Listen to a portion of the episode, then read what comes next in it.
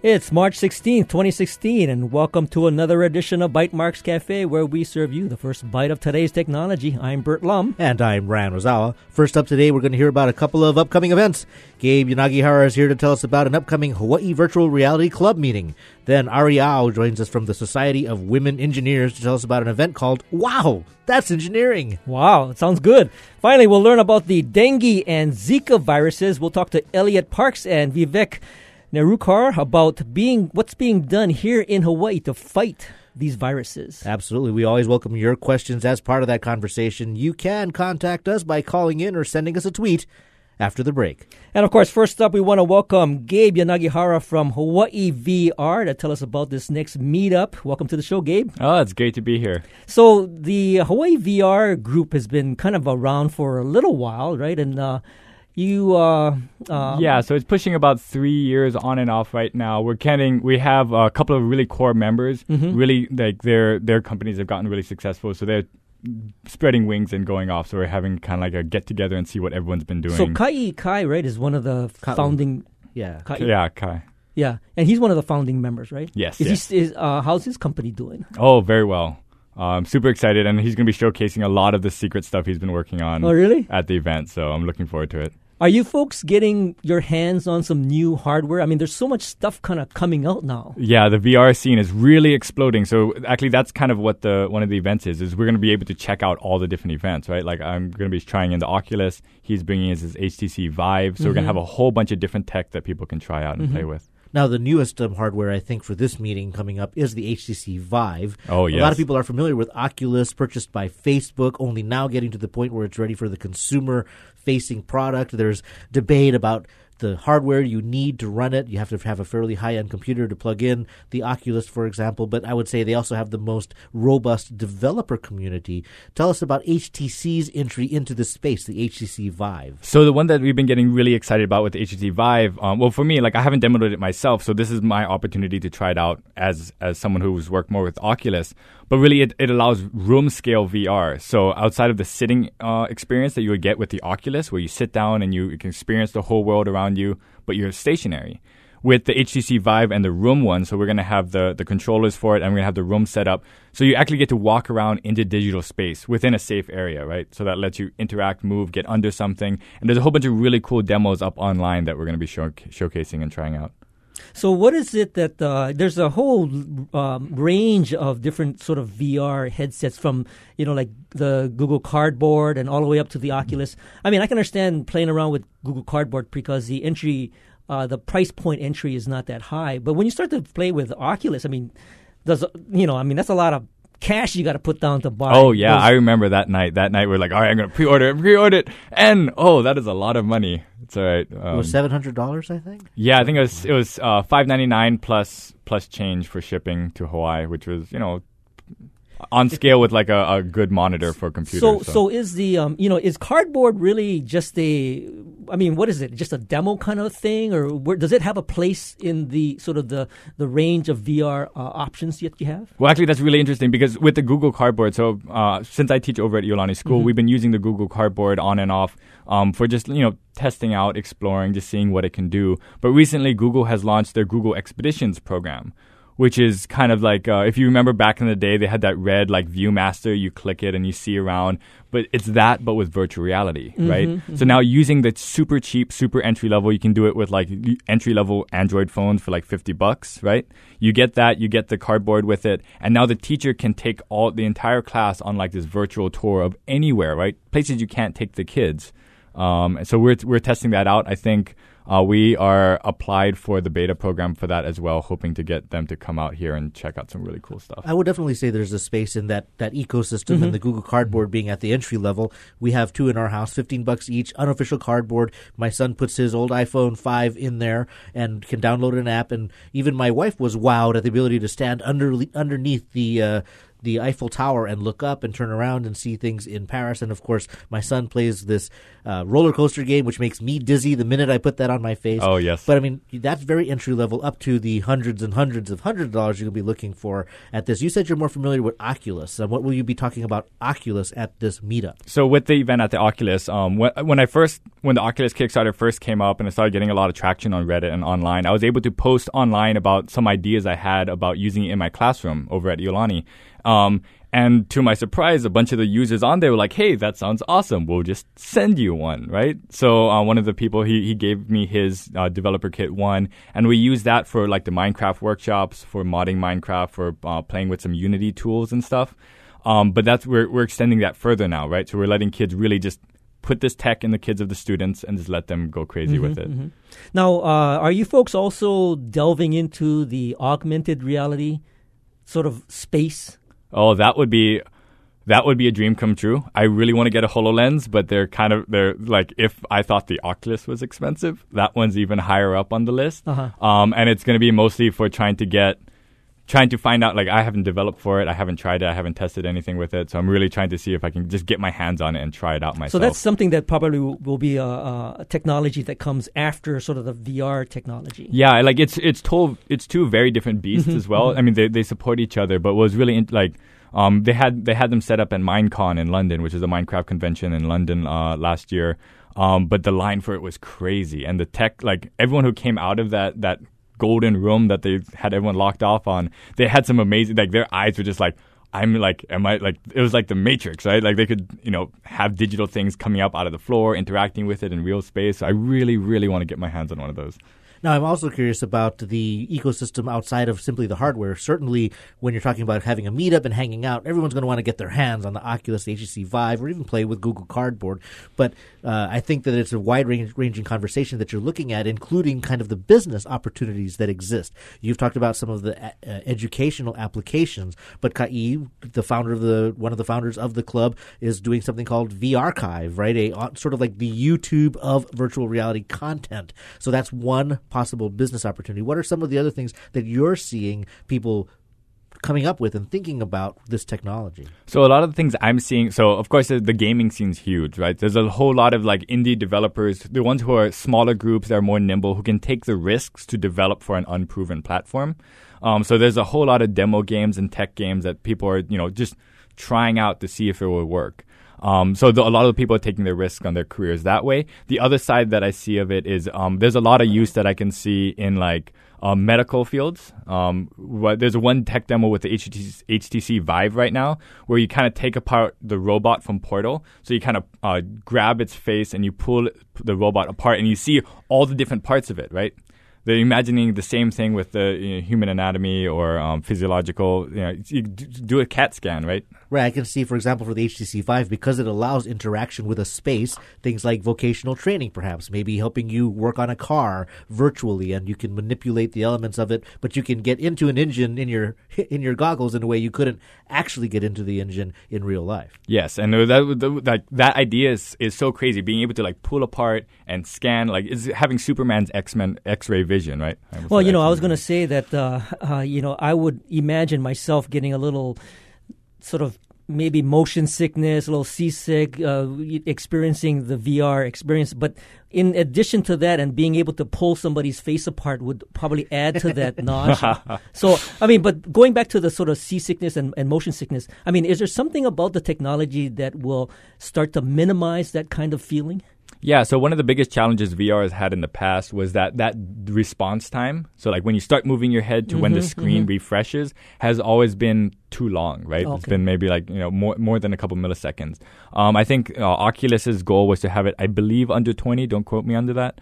Um, but it was trying to get it. If you get it under a certain threshold, most people get that sense. I think they call it is like presence, right? Mm-hmm. Where you really feel like you're in this other space, where the responsiveness and the, the quick feedback of it really fit, uh, makes you feel okay. like you're there. Well, cool. So give us the uh, details on when, where this event is taking place. So we're going to be showcasing all the virtual reality demos uh, Thursday, March 17th in the Sullivan Center for Innovation and Leadership over at Iolani School. Um, we're going to have the Oculus Rift, HTC Vive, as well as Google Cardboard. And That's tomorrow. That is tomorrow Yes. at 5 p.m. So, to find more information, you can go to meetup.com facebook.com slash Hawaii VR. Well, thanks, Gabe, for joining us. Yeah, thanks for having me. And of course, next up is Ari from the Society of Women Engineers over at the University of Hawaii, and she's here to tell us about something called Wow, That's Engineering. Welcome to the show, Ari. Hi, nice to be nice to be here. Absolutely, Well, we're glad to have you. So, the uh, tell us a little bit about the Society of Women Engineers. So the Society of Women Engineers is a club at UH. We have been around for about 14 years, I'd say, and we are dedicated to encouraging women and everyone to pursue their careers in engineering. I guess. Has uh, has it? Um, have you seen it kind of grow? Is it a plateaued kind of you know membership? I mean, what what's the current state over the 14 years? I mean, I, I know you haven't been in that Yeah. position for 14 years, but have you a sense as to whether the attendance is is growing? Yeah, it's definitely hard to expand the group considering there are other clubs at UH that are dedicated to specific majors. So a lot of people want to go to that club rather than be involved into our club dedicated to women specifically. Now, Ari, you're a sophomore? Yes. So, um, how did you become the president of the the local chapter, the UH chapter of the Society of Women Engineers? Was it a, a contested convention? Was it a was was there hanging chads? What happened? Hanging Let's see. Well, last year I was a member and I was very curious about them, so I was pretty involved. And then they nominated me, surprisingly, to be the president. And eventually I just ended up winning somehow. Not sure how that happened. Well, actually. was there anyone running against you? yeah, I mean, that could be a you know cu- kind of be one of the reasons. Maybe- yeah, there were a few other Oh, people. okay. well, congratulations for Thank that. you. So tell us a little bit about what would a member be able to take part in being a part of this society. In our club, the main thing we try to do is outreach to middle school students because we like to try hmm. to encourage them to pursue careers in STEM. We also do volunteer work and other College of Engineering related things. hmm So would you perhaps get involved with any of the like robotics competitions that that uh, Yeah. come through? Yes, we definitely try to get our members to volunteer for as many science related uh, and technology related things that are out there. A lot of people do come out, and we like to volunteer f- for the first robotics. Oh, first, so uh, so f- you would would you characterize uh, the society being kind of more of an outreach outreach organization, trying to get women who are part of the organization out to to maybe influence some of the younger, um, like you said, middle school and high school kids. Yeah, um, how, I'd say about 50-50. Mo- a lot of our stuff is based on outreach, but the other half is basing ourselves on professional development and encouraging others to expand in their their studies and to gain scholarships and a lot of leadership work. Well, something certainly drew you to the Society of Women Engineers your first year, your freshman year, and here you are the president now. But um, for someone who's coming in now as a freshman, I mean, what would you pitch to that new student, that new engineering student, uh, a female engineering student, for the benefits? I mean, what drew you and what draws people now? Yeah, I would definitely say that a lot of it is to do with networking with other students that are going to be going through the same classes as you in college, and you can get involved and make a lot of friends throughout throughout the whole year and your time at college. And it's a good opportunity to uh, make connections, have professional development, and gain a lot of volunteer experience. So, how does the group interact? Is uh, do you have regular meetups? Is there a Facebook group where you all talk? Uh, What's the platform? we have a Facebook, which is actually called Sweet Hawaii. We have an Instagram that is also Sweet Hawaii. Sui being SWE E. Hawaii. Yes, Hawaii. sorry. And I, I noticed there's a Sui Hawaii Twitter account which has still a silhouette as the uh, profile picture. Ah, We're working on it. but yeah, we also have meetings every once a month, and we have officer meetings once every week to plan those general meetings. And then, so you're a civil engineer. You have you have members that are mechanical, electrical, chemical. I mean, what what Yes. what don't you allow into the club? Well, those we those allow- computer science guys or, or girls. they are allowed to join. We have our club is open to everyone, regardless of their major. But in the College of Engineering, we mainly have civil engineering, civil, civils, mechanicals, and electricals. Gotcha, gotcha. Now, so you talked about these monthly events, certainly for the club to interact, for professional development, for networking, but you are also putting together this broader event. You mentioned the outreach to younger girls, and it's called Wow, That's Engineering. It's coming up next month. I know it's a little early, but what is the format of that event? That event is gonna it's held at UH in our one of our lecture halls. So we're bringing in uh, middle school students to come in and talk to us. We're going to have them participate in three different activities one for civil, one for mechanical, and one for electrical.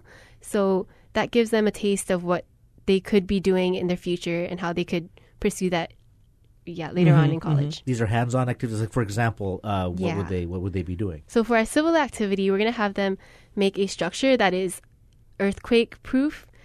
And then for our mechanical, we're making, having them build a mechanical claw that they can pick up stuff with and cre- do creative stuff with it.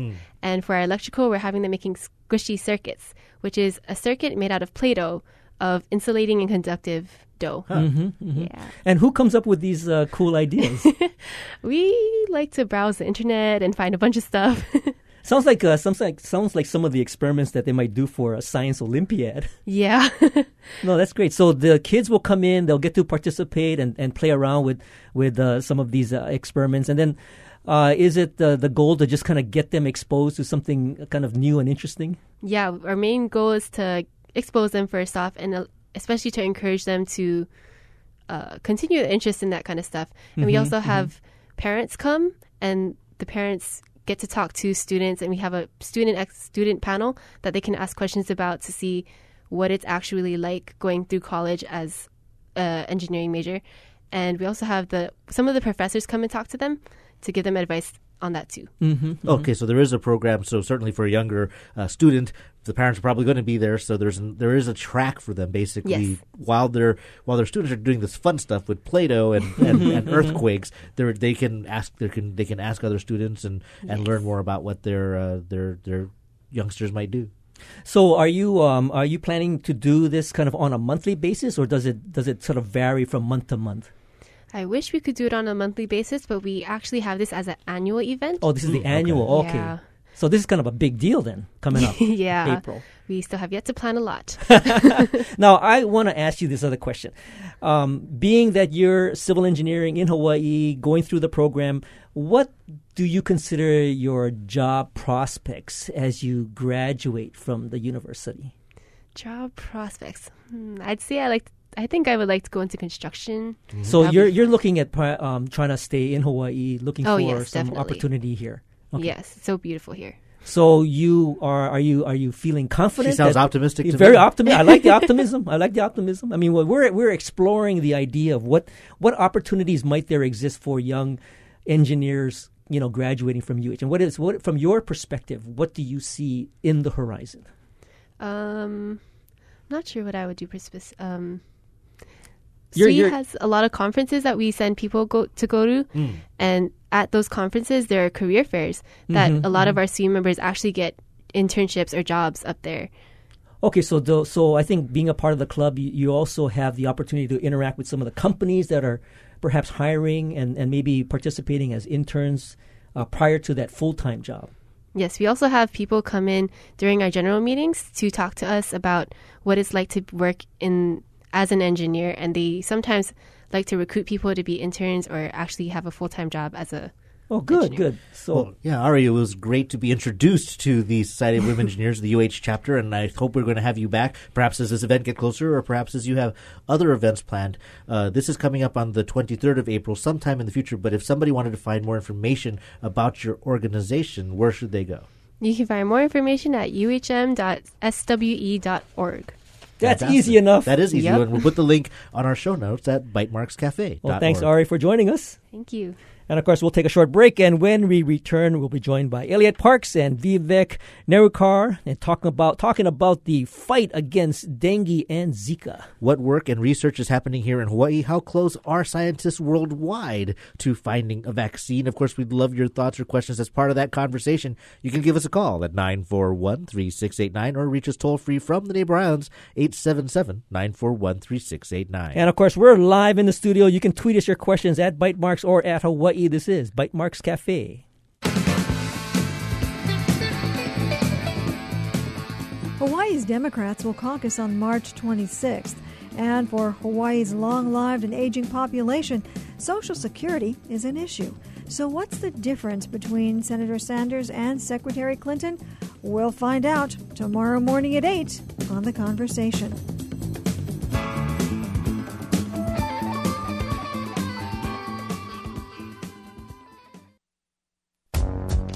Global trade and the American economy. Who wins and who loses? It's one thing to talk about software programmers. It's quite another thing to talk about workers with a high school education or less who started off in a factory job. I'm Kai Ryssdal. The latest installment of the Marketplace Edison Research Poll talks trade. Coming up next time. This evening at 6, following Bytemarks Cafe.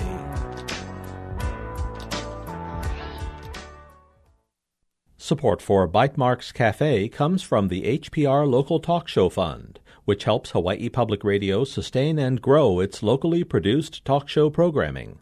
Mahalo to contributors Whole Foods Market Hawaii and Ulupono Initiative. Welcome back to Bytemarks Cafe. I'm Bert Lum. And I'm Ryan Ozawa. And joining us today are Elliot Parks and Vivek Nerurkar. Elliot is the president and CEO of Hawaii Biotech a biotechnology company focused on the research and development of vaccinations for established and emerging infectious diseases. Vivek, meanwhile, is a professor and chair of the Department of Tropical Medicine, Medical Microbiology, and Pharmacology. His major areas of research is in infectious diseases, specifically the study of pathogenesis of orphan diseases and orphan microbial agents. And of course, uh, what is it about these two viruses that we want to talk about, dengue and Zika that makes, uh, of course, mosquitoes their carrier. We'd, of course, love your questions and comments, and that number is 941 3689 on Oahu or 877 941 3689 from the neighbor islands. We want to welcome you both to Bytemarks Cafe. Hi, Bert. It's great to be here. So let's start with the idea that, uh, you know, dengue has been on the news. It's been talked about. There's, uh, I think uh, we um, Governor Ige, I think, uh, had a uh, announced a state of emergency for the eradication of, of mosquitoes, and so most of the effort has been around getting rid of the you know the uh, creature, the mosquito that's actually passing it on to people.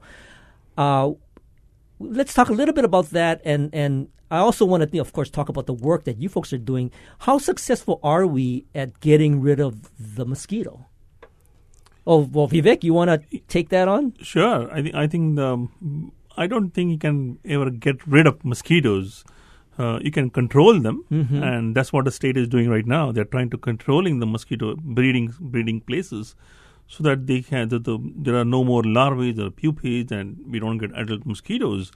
And the state is doing a pretty good job on on on uh, the Big Island of Hawaii. Mm-hmm. Uh, we had one another case coming up within the last uh, couple of days or so after a lack period of almost a week when we had no cases at all. Mm-hmm. So, so I think uh, how to control these mosquitoes is going to be a big challenge, and not only not only in Hawaii, but worldwide, basically. Now, what was it that actually started uh, the dengue spread in Hawaii? Because uh, there's been a long period of time when we never heard about dengue, and then all of a sudden, I, I think within the last what was it, maybe nine months or so, or maybe maybe longer, twelve months, uh, it started to crop up. And what was the that first incident? What was sort of patient zero? Where did that come from? Well, Bert, we've had the mosquito that transmits the dengue mm-hmm. for years here, especially on the Big Island. We've got a very voracious eater called Aedes, alba, Aedes aegypti. Mm-hmm. And uh, so anytime someone brings in dengue and they're bitten by a mosquito, we can potentially spread it to a second and a third and a fourth and a fifth person. So, so the mosquito is here, but the the patient that has the dengue virus still needs to spread that to that mosquito, correct? Right. Yeah. So, so you know, uh, this particular uh, dengue outbreak which we had um, some starting sometime uh, late last year mm-hmm. is not the first outbreak. We had a major outbreak in here in Hawaii uh, during uh, the during World War II. Right, right. And then we had two other outbreaks in 2001 and 2011. Mm. 2001 outbreak was in Hana, and we we we had Aedes albopictus in there, um, unlike the Aedes aegypti which you see uh, up in the up in up in the Big Island. So uh, so dengue is, is around in here, the question which you asked earlier to see whether uh, what is that first case? It's mm-hmm. not a mm-hmm. first case per se. It's the question is who is getting infected outside of Hawaii For example, one of those, one of uh, the Pacific Island island nations, Mm-hmm, you, you go in there nowadays with jet travel, you can get back home in 24 hours, less than 24 hours. You get infected in one of those islands. Uh, you are incubating. Mm-hmm. It takes a couple of days to incubate. Uh, you come home and you start getting a fever and a chill and at the same time you have mosquitoes around your house so Mm-hmm. you start getting bitten by that and then you start the chain having the people in the household or in the neighborhood start getting getting infected so Now- that's the way it usually starts Now, Elliot, you described this particular species of uh, mosquito as a voracious eater. So, when when you talk about these past outbreaks historically in in uh, previous years and this year, um, you said that the mosquito has always been here, so it's more a target of opportunity of someone with the virus coming to Hawaii. But what is it about this mosquito that makes it really effective? I would I would imagine then that there are other species of mosquitoes that aren't as good as at transmitting uh, these kind of viruses. Well, and Vivek addressed that a bit. We have Aedes aegypti, which is a voracious eater on the Big Island, and we have Aedes albopictus on on other islands as well as the Big Island. Aedes albopictus is what we call a sylvan mosquito. Lives in the woods, um, eats once a day, uh, or eats once at a time. On the other hand, Aedes aegypti, while they can while they lay their eggs out in the wild, you know they'll live in your house. They live in your in your closet and they don't if there are four of us in the room here they'll feed on all four of us at once so you can see that voracious eater can spread that virus more often through all of us rather than eating just eating having a feeding event only once a day So, so this species Egy- aegypti is it on Oahu as well? i don't believe it is no it is not Uh, and so is the is the only presence on the Big Island? Yes, for now we know that it's only on the Big Island. But again, you know, uh, some of the some of the studies done here in uh, here, here on Oahu, we are not find any. We, we, we couldn't find any um, Aedes aegypti. There was one case near the airport published a couple of years ago uh, of one single single single mosquito, but uh, uh, most ninety nine point nine nine it is Aedes albopictus. So, I mean, it's thankful that it's not on Oahu, but what is it that's preventing it from being here? I mean, you know, given the fact that you have jet travel and you have a lot of people kind of coming back and forth, or, or you know, there's cargo and all that. What is it that's preventing that mosquito from coming, let's say, to Oahu? No, I think I, thi- I think it is just a matter of time. Oh, really? It's just a matter of But time but to but, but but this mosquito, um, Egypta has been around on the Big Island for a long time, right? It's been you've you've you've chronicled uh, cases of dengue from World War II, right? So if you think about forty years, I mean, you know, back in the in the forties. And now, I mean, that's a good 70 some odd years, and it hasn't come to Oahu. So something has prevented that from happening. I'm curious. I mean, something's working, right? What's what? What is it that's They working? haven't perfected air travel, I would have. well i mean y- you need both a mosquito and an infected human Right. So, but I would guess that the infected human is likely to be here because there's so many more tourists here. and then they have to be bitten by the mosquito. Right, and right, and right. the th- the difference between between being here on on Oahu, for instance, Mm-hmm. and being in somewhere in Central or South America, we have we have air conditioning, we have screen doors. People spend a lot of time inside. Um, I mean, uh, uh, to the point, one of the biggest targets or, or the biggest risk groups on the Big Island for for dengue are the homeless Oh, uh-huh. uh, because they're out there all the time, Uh-huh, uh-huh. exposed to to places where mosquitoes can can live and breed. Now, Vivek, you talked a little bit about this. Um, so, uh, how random are we talking about, or do through research you know that, for example, the paths of transmission between an infected person via mosquito to another person is it primarily family, social group? Is it primarily neighborhood, region, um, or is it pretty much anything goes? No, I, th- I think it starts with the with your closed unit. So basically, if there is an index case in a home, then obviously there are mosquitoes around in there. So there are family members are there who might be getting getting infected or, or bitten by the mosquitoes which are infected. But at the, at the same time, you then spread around to the neighbors and the neighbors' neighbors, and so the so it's it's mm-hmm. kind of a chain reaction which goes around. So so we say that within, with, if you have an index case, then within a certain area, hundred meters or so, hmm. you will find some new cases coming up, and then we start going from there. Now, you know, uh, this particular voracious mosquito, Uh, it's on the Big Island, but does dengue also get transmitted by the other mosquitoes? Uh, I mean, they may they may not be as voracious, but are the uh, is their um, let's say physiology also capable of carrying that virus? Yeah, so dengue can be carried by Aedes albopictus, and one of the reasons why we say Aedes albopictus is not that good as a transmitter. It's a poor transmitter, what we call, mm-hmm, mm-hmm. Uh, as as a, as um, opposed to the Aedes aegypti. And scientifically, we say that there is something called the gut barrier, the barrier in the in, in the system Mm-hmm. where the virus transmission is is pretty low when you have Aedes albopictus as compared to Aedes aegypti. Mm-hmm, Now, Elliot, we are talking primarily right now about dengue, but certainly there have been headlines nationally as well about Zika. Um, before we get to the specific differences between those diseases and certainly your work in uh, trying to develop a defense to it, um, for our understanding, um, are we effectively worried about the same things for Zika as well as we are for dengue in the sense that it can be transmitted this way via mosquitoes? Yes, both dengue virus and Zika virus are in the same virus family. Same family as, as West Nile virus, as Japanese encephalitis virus, as yellow fever virus. So while those viruses are in the same family and can be transmitted in a similar way, they don't all the, the diseases they cause are, are somewhat different. But in, in the case again of Zika and of dengue, uh, it's the same mosquitoes that have the same efficiency in transmitting the disease. So, so when and if, and most people think when, we get a, an individual that comes to Hawaii that has Zika, we have we have a risk issue. We want to keep that person or those people away from mosquitoes, certainly. Now, for dengue, certainly it can be life threatening for people with weak immune systems, for example. But it's, uh, I would imagine the symptoms are just generally very uncomfortable. But uh, I, I'm getting the sense, certainly, that Zika's uh, strongest and most frightening impact is on uh, developing fetuses, for example. But can you help us uh, work out the, the sort of symptoms or the problems that are presented by the two viruses? Well, uh, you're right. Dengue is primarily a, a, a, fever. It's like it's sort of like flu, but it's a it's a very significant experience. People who've had dengue do not enjoy it, and sometimes they, many will say it's the it's the sickest they've ever been. Uh, but they typically recover, uh, especially the first time. We can talk about there are four different serotypes of dengue, and if you get one, and you may be predisposed if you get a different one of having a more severe case. Um, Zika is only a single virus. There, there aren't four different serotypes here. But Zika is neuroinvasive, like Japanese encephalitis virus, like West Nile virus. All those are neuroinvasive viruses. Dengue is not neuroinvasive.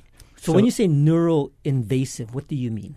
Well, in if you if the if you have a pregnant woman and she ha- she's carrying a fetus, it can get through the placenta into the into the fetus and then into the brain of the fetus, Uh-huh. and that's why we believe we suspect that that at that 26 27 week of gestation when the when the outer part of the brain should be expanding it it isn't it doesn't and that's why you get this microcephaly the small brain symptom Now you But- said you said we believe or we suspect. So a, a lot of people are sort of functioning under the under the assumption that this microencephaly uh, condition is coming from Zika, but is but it, there is still a question mark attached to that, Vivek. R- right. There are there are many question marks, and uh, people are trying to put different theories, uh, um, specifically in in Brazil, uh, where it's going on right now, uh, from chemicals onwards to uh, some some detergents onwards to just just name it. Uh, but I think uh, within the last couple of weeks to months, if you can say that, uh, we are close to saying that there is a very strong association, and I'm still using the word association between uh, Zika virus and occurrence of microcephaly in, in in babies babies who are born to Zika virus infected women. Hmm Now, the when we talk about Zika and Zika being a virus, microcephaly is that more a condition or is that also referred to as a virus? no No, so it's a condition. Microcephaly is a, is a condition. Okay, so so Zika, uh, how long has Zika been around? Well, the the first uh, first reports of Zika uh, was in the Zika forest in Uganda in 1947, and it was found in the rhesus, rhesus monkeys. Uh, it was a yellow fever surveillance going on in that area when they found this, uh, you know, you know, mosquitoes and the monkeys there. But then the human cases only came out five years after that in the in the same area. Mm-hmm. So it has been around for a long time. However, um, it's been it's been in the limelight, if you want to say that, uh, since only 2007 or so, when there were many many cases around in here, and specifically, right, our, our neighbors uh, in the Pacific, uh, in on the on the island of Yap, Mm-hmm. uh, where there where there was an outbreak uh, of of Zika virus. And and the uh, the symptoms when you get Zika is it? You said it's kind of similar to to uh, dengue. Yeah, I, I, the, the the symptoms are very, very, very, very similar. Uh-huh. Uh, so it's very difficult to sometimes differentiate be- between whether you have a Zika or you have got a, you got a dengue. Of course, if you do some clinical investigations, uh, get some blood work done, then you can probably zero in on it a little bit. But I think finally you need to have a laboratory confirmation Mm-hmm. of having a Zika infection. So that is something which is lacking right now. Even in Brazil, um, they don't have that much.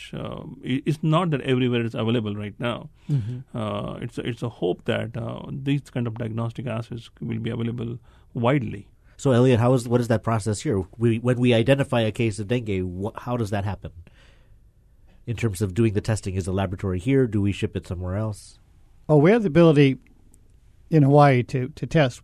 We have to know those individuals. They have to present themselves on the Big Island, for instance. They have to present themselves as sick in an emergency room. But we don't have we, we don't have community surveillance Right, where we right. go out and force people and draw blood from people. So so there is a test that they can uh, administer at the hospital that could identify whether it's a, uh, dengue. Well, there there are a variety of levels of testing, and I think that that Vivek's very involved in that. So, so I think I think um, from last what I heard, there there are these tests available uh, at, the, at the Department of Health in here. So the samples can be tested here on on the island of Oahu. Mm-hmm. Uh, I have still not heard anything which can be tested up in the Big Island per se. Oh. I see, I see. But they do want that there too. But we do have capacity here at the Department of Health uh, Mhm. to do these kinds of testing. So, yes. So, so the um, the occurrence of dengue is seemingly slowing down. So, it seems like uh, the amount of people that are infected and getting it transmitted, you know, to the mosquito is is slowing down. Uh, w- do you see a point, hopefully in the near future, where that inf- you know infection, the infected population is is basically down to zero? Then you know the the disease will pretty much go dormant after that. Well, we would hope so on the Big Island. I mean, that's what's happened in the past, as Vivek has mentioned, and we expect that to happen here. Mm-hmm. But that doesn't mean the mosquitoes have gone away. Right, Right, right, right. I so mean- yeah, I definitely want to get to sort of the other ways that you can um, combat a, an infection like this. But um, to kind of close out the mosquito conversation, because you say the mosquitoes are always here. I mean, what are how effective are these? Uh, broad approaches to mosquito control in terms of getting us to the point where the where the infections drop to zero and essentially um, the the community is, is is clean. I mean, is this really the best way that we have as a perhaps as a government, for example, the Department of Health, is to find ways to uh, eliminate mosquitoes? Right. There- are there are certain standard protocols uh, which are being followed by the vector control, and that has been effective till now. And I believe um, they will continue to um, do to the follow up the same same protocols. But at the same time, there are newer methods and technology out there, including having sterile mosquitoes. Now in in um, in uh, in Florida, uh, in the in the Key West, uh, they do they are trying to do that yet, but not yet approved by the by the FDA and, and other other bodies. But in Brazil, they have already done that. They have they have released uh, thousands and thousands of uh, sterile mosquitoes, um, Mhm. and hoping that. Um, that might bring down the population of mosquitoes. That's kind of a biocontrol. Correct. By by putting sterile mosquitoes out there, a good number of your transmitting mosquitoes are going to have a good time, but they're not going to create more mosquitoes. Correct. Now, you know, I, I do want to uh, sort of explore with you, uh, Elliot, about the actual um, vaccine that takes care of uh, or maybe helps a person recover from dengue because uh, Hawaii Biotech was, I think, instrumental in, in coming up with a vaccine. So let's talk about that. We want to hold that thought. We'll be right back after this short break to continue our conversation with Elliot Park and uh, Vivek Nerurkar about the fight against dengue and Zika. And of course, we do welcome your questions as part of the conversation. 941 3689 is the number to call from Oahu. Or if you're on the neighbor islands, including the Big Island, you can call 877 941 3689. This is Bytemarks Cafe. I'm Stephen Dubner. On the next Freakonomics Radio, we look at energy efficiency laws. The California Energy Commission projected at the time that homes built after the standards were enacted would use 80% less energy. What actually happened? That's next time on Freakonomics Radio. Thursday evening at 7, following With Good Reason.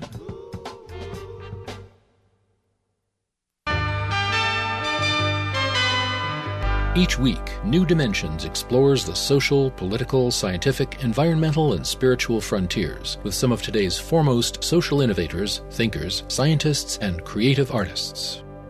Hi, I'm Dr. Christian De Quincey, author of Blind Spots. Next time on New Dimensions, I'll be talking about how common cliches distort our understanding of science, philosophy, and spirituality. Sunday morning at 11. Support for Bytemarks Cafe comes from the HPR Local Talk Show Fund, whose contributors help Hawaii Public Radio sustain and grow its locally produced talk show programming. Mahalo to the St. Andrews Schools, which includes the Priory School for Girls, the Prep for Boys, and Queen Emma Preschool. Welcome back. This is Bytemarks Cafe. I'm Bert Lum. And I'm Ryan Ozawa, and we're talking to Elliot Parks and Vivek Nerurkar about the fight against dengue and Zika. And of course, you can give us a call. That number is 941 3689 on Oahu or 877 941 3689 from the neighbor islands. And right before the break, we are kind of interested in, in finding out from uh, from Elliot because Elliot, you know, Hawaii Biotech has been very much involved with the creation of vaccines, and, and you folks actually had a, have a vaccine for dengue that um, was was one of the, I guess, uh, vaccines sold to one of the bigger companies that now distributes that for uh, the you know the uh, the care and recovery from from dengue. Maybe tell us a little bit about what goes into the creation of a vaccine for this virus. Okay. Bert, um, there are different ways to make vaccines. One way is to take is to grow up a large amount of virus and then kill that virus and use it as a vaccine. Mm-hmm, mm-hmm. Another way is to, over years, bioengineer a virus so it no longer causes disease, so you don't have to kill it, and use that as a vaccine. We use the third approach, which is we, through molecular biology, we create the proteins or recreate the proteins that are on the virus itself and and administer those proteins. So this is a this is a safe, non we call it non-replicating virus because it a, vaccine because it does not have any virus in it. Mm-hmm. That's that's good for our people because they're not exposed to, to viruses. It's also good in manufacturing and it's certainly good at the at the back end.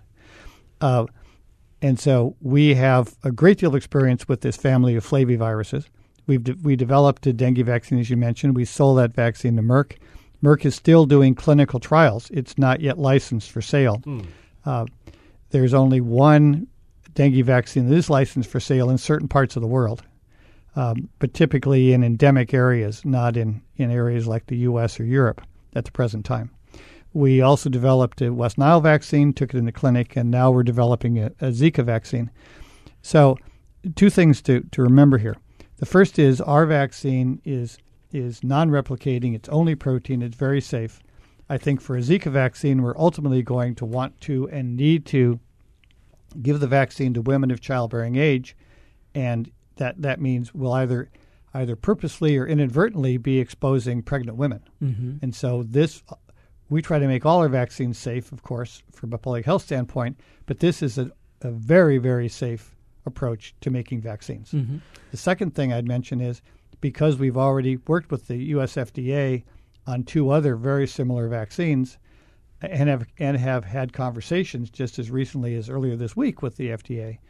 They understand what we do. They're familiar with the company. They're familiar with our approach, and so we are are fortunate to have a strong relationship with with the regulatory agency. So, Elliot, I mean, I'm not a scientist, so I'll, I'll understand if this question is even just ridiculous or, or unclear. so, when you so I like when you say non-replicating, so it's like we're not creating something that could itself be released or you know break out and such. And when you say it's not like a weakened form of the virus, it's just the proteins. That makes sense to me too. How does that help someone become immune to the virus? Is it because those proteins plug the same holes in my system that would otherwise be vulnerable to the dengue virus? That's it. That's a wonderful question, Ryan. the, the the whole concept behind a vaccine is to expose a healthy individual to to the agent that causes the disease without causing the disease. Uh, typically, when you have a when you have an infectious disease, when you recover, you're then immune. Your your body can fight off another exposure to that same disease. So we artificially educate the immune system, educate the the naive individual, so that if they ever do get exposed to the actual infectious agent, the immune response comes comes to the fore immediately and prevents that virus from growing and prevents a disease. But you do that without the infectious infectious agent itself. So these We- proteins are close enough. We we do it with the proteins that are identical to the proteins on the outside of the virus, which is good for two reasons. It's the proteins that we use help the virus attach to the to the host cell, to to the to the individual, and it's also the same target that the antib- that the immune response targets. Mhm. So so we're we're we're we educate a lot of soldiers basically. So when when the protein attaches to the host cell, uh, does the the host need to have a continual supply of that protein? Uh, and does the body in some way replicate that protein? Because you know when you think about like things like antibodies, I mean antibodies will go in and attack something, but you're actually providing this this sort of inert protein that will take the place of the virus. We- but we- where's the supply coming from? we provide the protein, as you say, that stimulates the antibody. So what? So we we expose the protein, we expose the individual to the protein for a short period of time. Antibodies are formed. Those antibodies are long lived. Mm-hmm. Hopefully, as long as the individual is alive. Hmm. But the So- antibodies aren't the ones that are attaching to the, the host. The antibodies block the attachment. Oh, I the see. antibodies block that attachment. and that and as you said that's a that's a long term uh, defense that the body has developed that you're not saying that they need to get this vaccine every three years or anything like that Exactly. The idea is to give them one or two doses of the vaccine in a short period of time, and then they're immune for the for the rest of their lives. Now, the thing I we haven't mentioned here is that viruses are parasites. Viruses cannot live on their own. Viruses have to infect a cell and then hijack this, the the cell's machinery, Right. and and it uses the cell's machinery to create new viruses. So Mhm. viruses, unlike bacteria, bacteria can live on their own outside, Mhm. and and viruses cannot do that. Viruses are parasites. They can only live inside some other some other cell. So if you if you block that first event, the entry, then you just clear the viruses out of the body. Got it. Great. So we're talking to uh, Elliot Parks from Hawaii Biotech, and of course uh, Vivek Nerurkar from the uh, University of Hawaii. Uh, um, I forget what department, but the University of Hawaii. And what I do want to encourage that if you have a question about dengue or Zika, please give us a call. Number is 941-3689 on Oahu or 877-941-3689 from the neighbor islands. We want to welcome Erica from Hawaii Kai to Bytemarks Cafe. Welcome to the show. Hi, um, thank you. Uh, I have a question about Zika. So earlier you had mentioned that there's a what seems to be a, an association between uh, Zika and microcephaly. But my question is, at what point does um, a pregnant woman need to be bitten in order to um, have that as an outcome? Like, is there a point where okay, you're 35 weeks, so if you're bitten now, you're not going to have, you know, your baby is developed, so you're not going to have microcephaly, or can it be any time in the gestation period?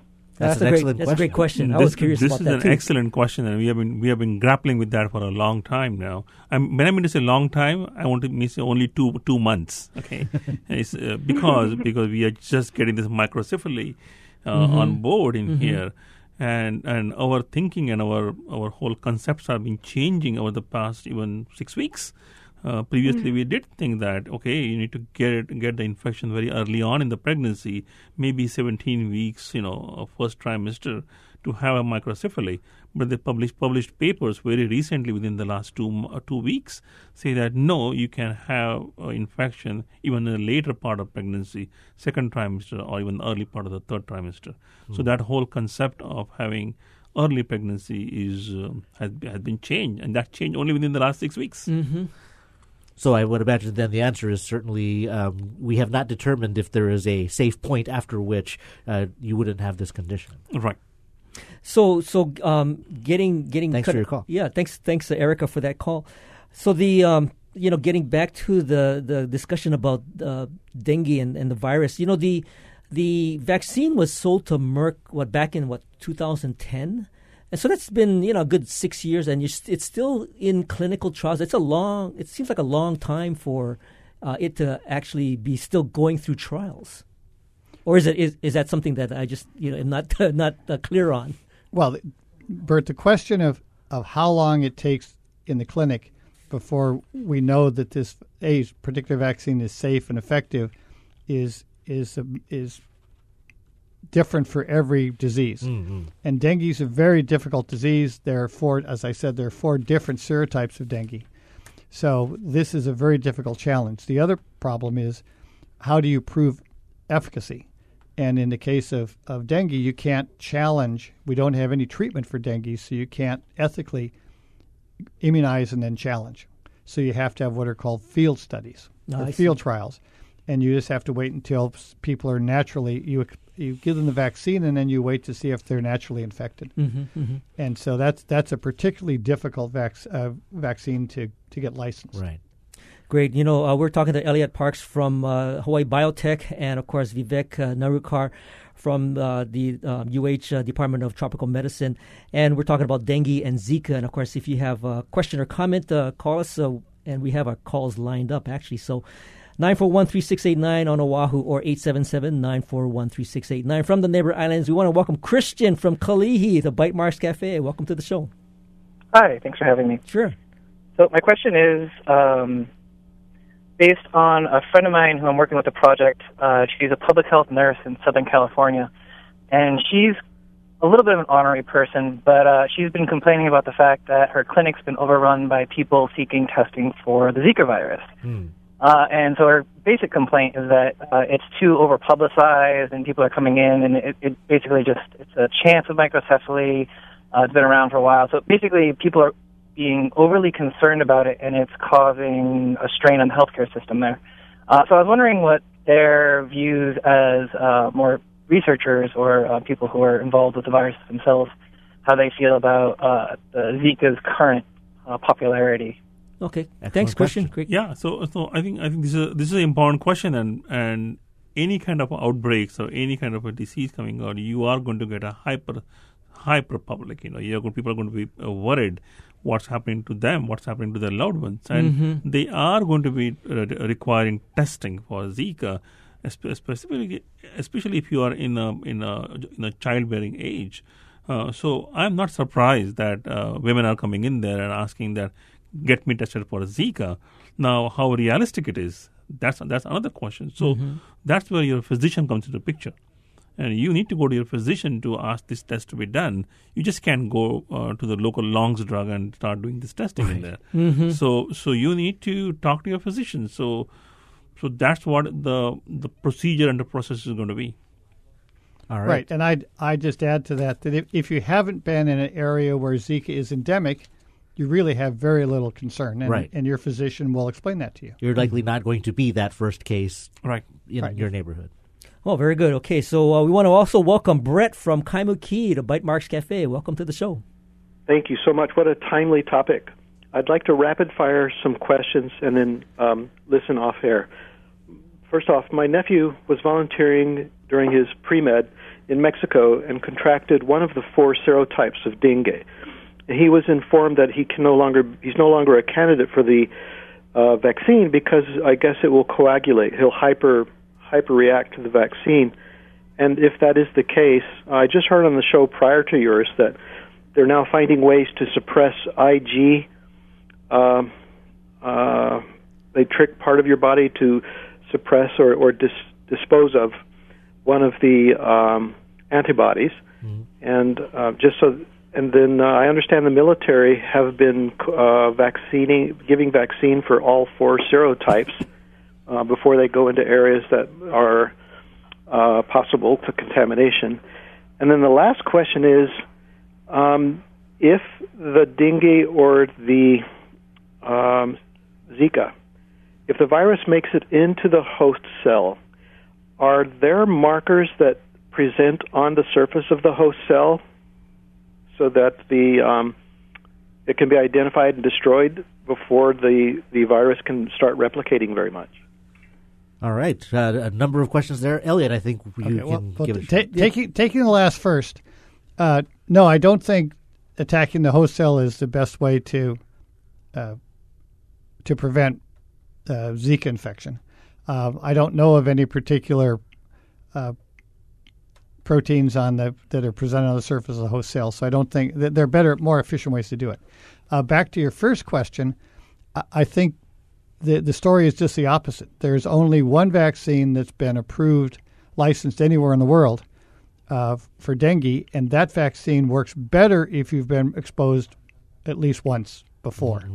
So the current vaccine that's out there that's being licensed country by country would certainly be safe for your um, for your relative who's been exposed. Vivek? Uh, I just want to go to the last question which was asked. So, so the so the main main answer to that question is going to be something called as biomarkers. Mhm. Okay, so we are looking for those biomarkers. So if a cell is exposed to a virus, they do the cell start producing specific markers, and if we can find out what those biomarkers are, then we can start looking at different aspects of research. Uh, not on not on the virus control, but can be also used for vaccine research later. on. hmm Now, now, Vivek, uh, we want to get to a little bit of the work that you're specifically doing.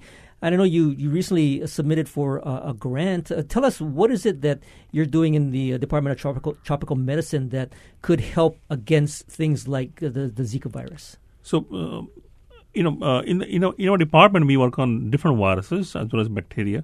Uh, uh, currently, we just submitted a grant proposal proposal uh, to the NIH kind of a thing Mhm. for uh, looking for studying Zika virus. We have a partnership with uh, with uh, University of Puerto Rico, and Puerto Rico has uh, at least till last Sunday, 21 pregnant women who were impacted with Zika.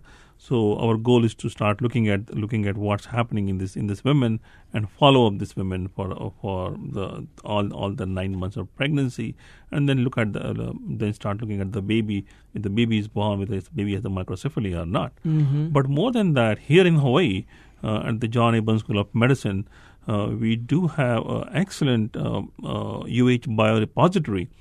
Uh, back in 2007, it was started, and we have nearly 9,500 placenta from women, uh, as well as corresponding their cord blood uh, from the babies uh, and the mother and the mother's blood. So we are trying to use that resource now to start looking for are there any microcephaly in there? Are those babies had any microcephaly? If then, can we start looking at it? Can we start looking at the, at the mothers? Now, microcephaly definition of microcephaly has been changing also within the last again two Mhm. months or so. Uh, and we are trying to see if we can have the current definition of microcephaly. Do we have more children in there or more babies which were born back then? Coincidentally, this repository started in 2007, uh, and we had this going on till 2013. But the, but the major part of that is is we have uh, the the outbreak in YAP also started in 2007 and continued in 2009. So we might have some some cases in there too. Okay. Excellent, important work. Yeah. So uh, I guess where can we find more information about uh, what you are are working on? Well, if you want to know about Zika, the one of the best places to go is uh, the CDC website, Okay. cdc.gov. Fantastic. Very good. And HawaiiBiotech.com. Uh, A- hibiotech.com. hibiotech.com. Well, Elliot And- Park. Uh, and for and for and for uh, UH uh, tropical medicine is manoa.hawaii.edu backslash tropical medicine one word. We'll put that up on the show notes. Elliot Park leads uh, Hawaii Biotech, and Vivek Nerurkar is the chair of the Department of Tropical Medicine, Medical Microbiology at the John A. Burns School of Medicine. Thank you both for joining us today. Thank Well, thank you. you. Thank you. And thank you for listening to Bytemarks Cafe. Join us next week when we'll learn about STEM and workforce development. And of course, if you miss any part of this edition, you can find the podcast of tonight's show on bytemarkscafe.org. And if you have any comments or suggestions, you can email us at feedback at bytemarks.org. And of course, you can find us on Twitter. I'm at Bytemarks. And you can follow me at Hawaii. Our engineer is Rob Carlisle and Dave. And uh, you can, our executive producer is Beth Ann Kozlovich. And of course, we'll see you next week on another edition of Bytemarks Cafe.